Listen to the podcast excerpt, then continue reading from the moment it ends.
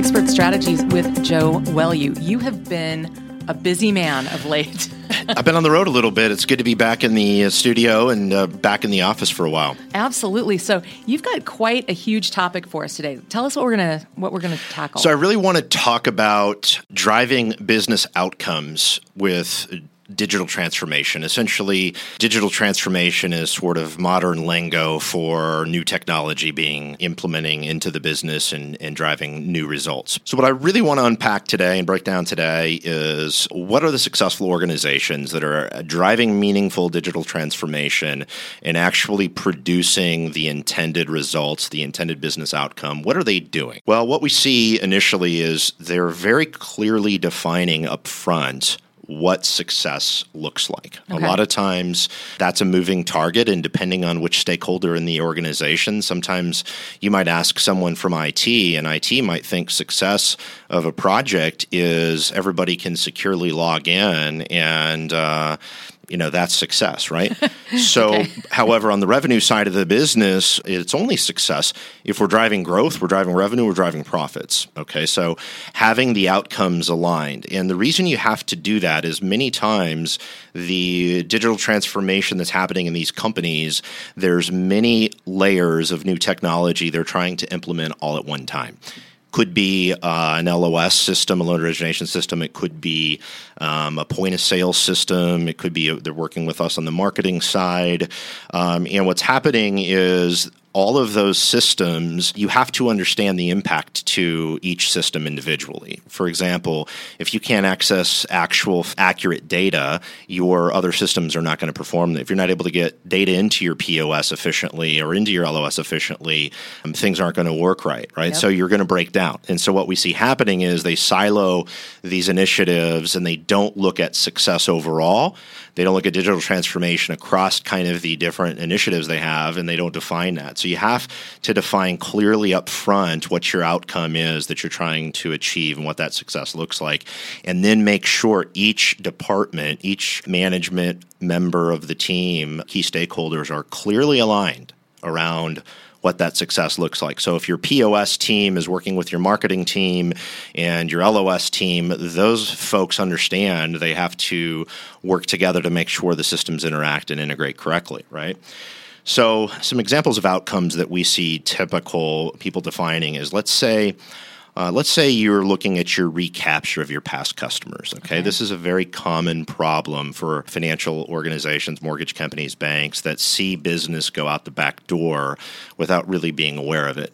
And so let's look and say, hey, we want to grow our recapture rate by 50%. We want to improve it by 50%. We know that on a given year, our portfolio is running off our past customers are churning out the back door at a rate of maybe 15 to 17% a year. They're paying off their loan they had with us and they're doing something different, right? Mm-hmm maybe we're only capturing an average could be 3 to 5% today. Let's say we want to go to 10% well that's a very specific outcome that you should clearly define that will be able to to drive a lot of what happens in the project right? If you're if that's the end goal it's not hey are the are the users logging in and using the system? Well that's not necessarily the outcome the outcome is the business growth. We're improving the recapture, we're driving that additional revenue. Another example would be uh, we're spending a fortune on all these different marketing, national campaigns, regional, local campaigns. Our salespeople at the local markets are getting tons of referrals and new leads all the time, new opportunities,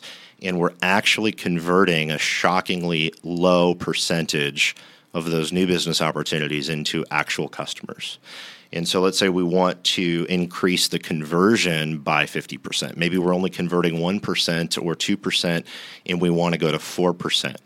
Well, if you look across hundreds of thousands of opportunities in a big organization, that's a huge number at the at the end of the year if you're able to make that improvement. So that's an outcome. So improving those outcomes and then from there I'm going back and I'm reverse engineering what needs to happen. So I'll break it down and what, what we see happen. So they start with the business outcomes, and then from there, you're listing out all of the traditional roadblocks and objections that and the failures that you've had from past implementations or past tech projects to where where you know things went astray, right? And you're identifying up front what could be a possible outcome. While getting adoption of the product could be or the new tech could be a problem. Okay.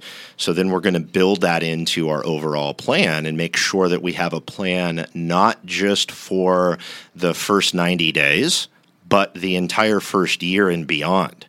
And that's a huge area to where we see companies fall short of actually driving business outcomes because when you're implementing technology, the technology is not going to necessarily drive the results without having behavioral change in how your people are, are utilizing it.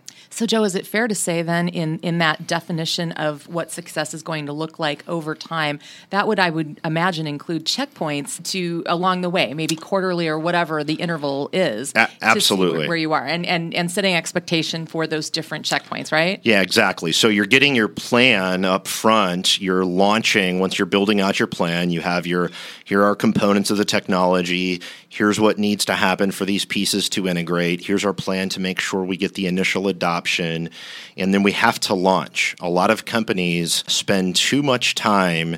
They want to plan, plan, plan, and uh, that word drives me nuts if it's overused, right? You have to have a plan, but the most important thing is you launch, get feedback, meaning good, bad, or sometimes ugly, and then how many how quickly are you course correcting ah. so our best success stories from our own personal customers and the other technology executives that i talk with their best success stories are the people that know they have to be nimble right? They have to adjust. Market conditions change, right? Compression margins are compressed right now, meaning you have to market a little bit differently than you did. Oh, sure. Uh, it's not a refinance. The mortgage side, it's not a refinance world right now. So you're very you're changing focus in some cases. So launching and then iteration. So having that continuous evaluating against the outcomes. How are we doing? okay? Or did we get the adoption? We know we have to have the adoption in order for things to start moving.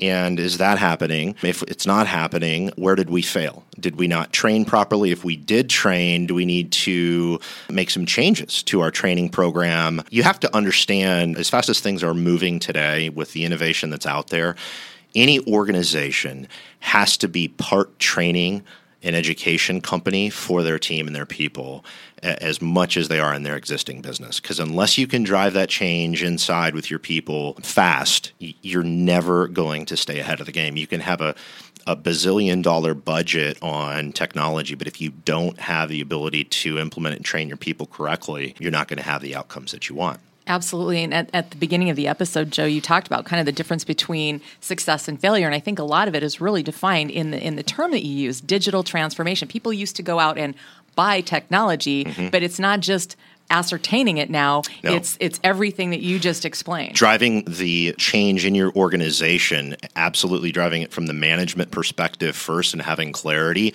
and then having being intentional about how you're engaging with your people and then communicating the benefits out to them, both to them personally. You know, we uh, our solution, for example, we deal with the balance between corporate priorities and the individual salesperson who are very entrepreneurial, their individual priorities. So it's a constant game of reinforcing what the benefit is to them, what the benefit is to the organization, and why that matters. If they understand the why you're doing something, we want to be a leader in our marketplace. To do that, the way our customers want to engage with us has changed. Their standards have changed. Now we need to go and we need to we need to adjust to that. And so explaining those things to people over and over and over again, because a lot of uh, the salespeople on the mortgage side, for example, that have had healthy businesses, some of them still don't think they have to change yet, right? Because they've done it this way; it's worked just fine what's happening is there's this entire generation of millennials whose standards have radically increased in terms of what their expectation is. And that comes from how do you communicate with them? How do you market to them? How complex is the transaction? Is there friction to do business with your company? So all those standards have adjusted. And I believe the people that are in the trenches need to have that information. They need to understand that. And you need to not just tell them once you have to tell them over and over and over again in order to really drive the change. Otherwise, you're going to spend a lot of money on technology, but you're not going to get the business outcome. So it's not just a new purchase or a new Im- implementation. This is an entire digital transformation. Entire transformation, absolutely. And you have to focus on that long term big picture and think of it holistically and think of what business outcomes you're trying to achieve and then all the ingredients that go with it. Joe Welu, thank you. Thank you.